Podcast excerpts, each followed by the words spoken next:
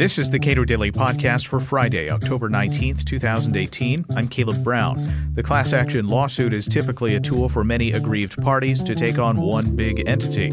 So, what if that entity is a government? Maurice Thompson of the 1851 Center in Ohio sat down with me at the State Policy Network annual meeting to make a libertarian case for class action lawsuits.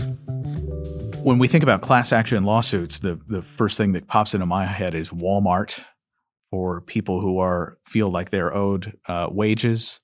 Uh, typically, uh, at least in my mind, I associate them with large groups of workers going up against uh, a corporate entity and saying, "We want more," or "We want this thing," justified or not. Sometimes, uh, quite often, they probably are justified. Um, but you you make a case for that libertarians should be thinking more seriously about class action lawsuits to achieve ends that individuals might not be able to. Absolutely. The libertarian case for class action lawsuits against government is, in fact, overwhelming. The class action device is a relatively modern invention. It exists in almost no other country besides the United States. And it's only been around for about 50 years. But the response amongst business people and conservatives in particular, when they hear the words class action, is so reflexively negative, and in some circumstances, perhaps rightly so, because these devices are only used by the political left. But in fact, um, a class of taxpayers or people forced to pay a particular fine or fee or all subject to the same kind of seizure are a perfect class of individuals to get certified by a court for a class action and to get their money back. Um, we got into this issue from a libertarian or right of center perspective. Back in 2014, we won a decision at the Ohio Supreme Court holding that this property tax that was imposed on this village without a vote was unconstitutional because no vote had taken place. And at that point, we said to the village, okay, we've won the case your property tax increase that you've been collecting for the last four years has been found unconstitutional. You now need to return the money. The village responded, Nope, we're good. We're just going to keep it.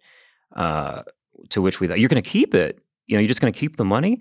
Um, and we had never done a class action before. And like many things that end up becoming helpful in life, you we learned to do the class action lawsuits because we were forced into a position where we had to sue the, the village. And in fact, we were able to return $6 million in illegal pro- property taxes to the taxpayers of this small village, thousands of dollars a year for each taxpayer that they wouldn't have otherwise gotten back. And instead, they, they got this back in full.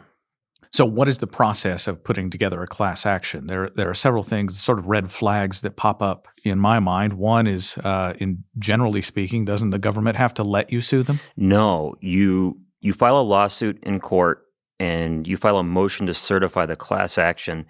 And what's so interesting for people who are interested in holding government accountable is that the criteria for certifying a class action fits like a glove when your class is aggrieved taxpayers uh, or people who have suffered under an unconstitutional or otherwise unlawful monetary extraction from government of some kind or another.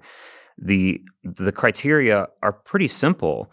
Uh, it's that there be a lot of aggrieved people who are similarly situated with a common question of law, and that those people would be unlikely to bring a case on their own. So it's very easy to imagine any scenario with a an illegal $50 inspection fee or $100 license fee or tax.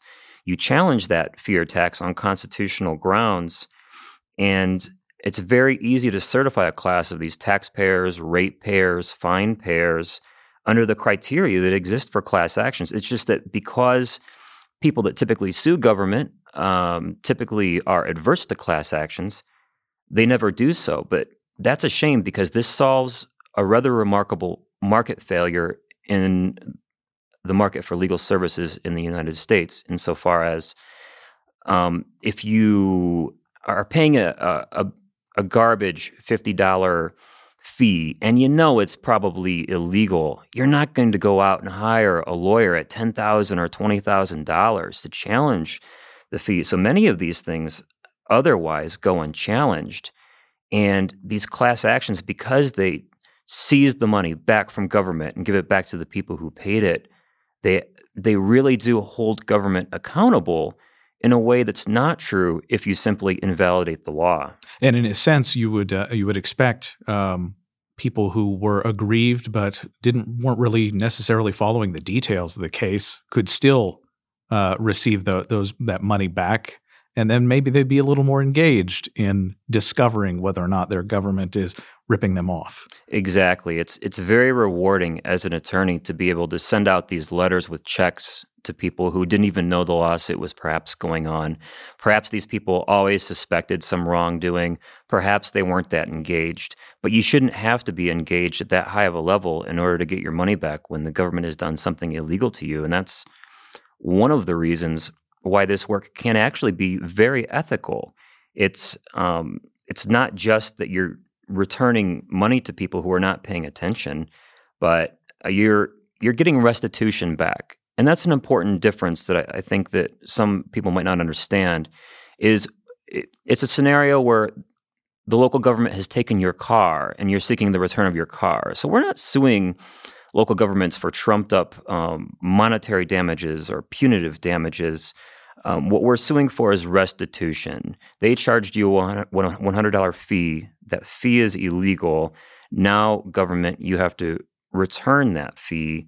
And in essence, it's it's basically what the original story of Robin Hood was, which is where the sheriff of Nottingham was collecting illegal fines and fees from the people, and Robin Hood would um, swoop in, take this money out of the sheriff's pockets, and return it to the people who had paid it, which of course is the original story of Robin Hood. And in a weird sort of way, the law is beginning to codify this Robin Hood like principle. Just a month ago, we won a case, a class action like this, um, where the court held it's unjust for a government entity to retain fees or taxes that it has unlawfully obtained under the color of law. And believe it or not, this simple principle has something been something we've had to fight very hard for. But now that we've gotten to this point, these class actions are much more viable. Uh, very recently, I uh, careful listeners of this podcast will note I spoke with Darpana Sheth of the uh, Institute for Justice, and uh, they recently, I think, are still in the process of closing out a class action case in the city of Philadelphia, where people in some cases, hundreds of people per year were having their homes seized by the city of Philadelphia and were not being given uh, due process of uh, court. And uh, if a judge accepts the case, uh, accepts the agreement, the consent decree, then these people will get restitution for that. It, it's also interesting to note that, uh, you know, in, in some sense, if, if a government knows that a class action is looming out there or could be assembled quickly, it might put them on notice to simply follow the law. That's right. The the beauty of this mechanism is that it creates a deterrence effect. It allows attorneys to challenge laws that would otherwise go unchallenged because it creates a financial incentive for both the plaintiffs and sometimes for the lawyers. And, and this is true in the nonprofit context for our, our public interest firms. We can return 100 cents on the dollar to these people because we don't need to take a slice of that to make a profit. But it's even ethical to invite private attorneys to do this. You know, one of the things that we would like to to do, and one of the trails we're liking, looking to blaze here, is a trail that allows ambulance chasers to be converted into bureaucrat chasers. And even if those folks have to take 10 cents on the dollar they're still res- returning 90% of what was wrongly taken from aggrieved citizens and taxpayers. And that's 90% more than these people would otherwise get.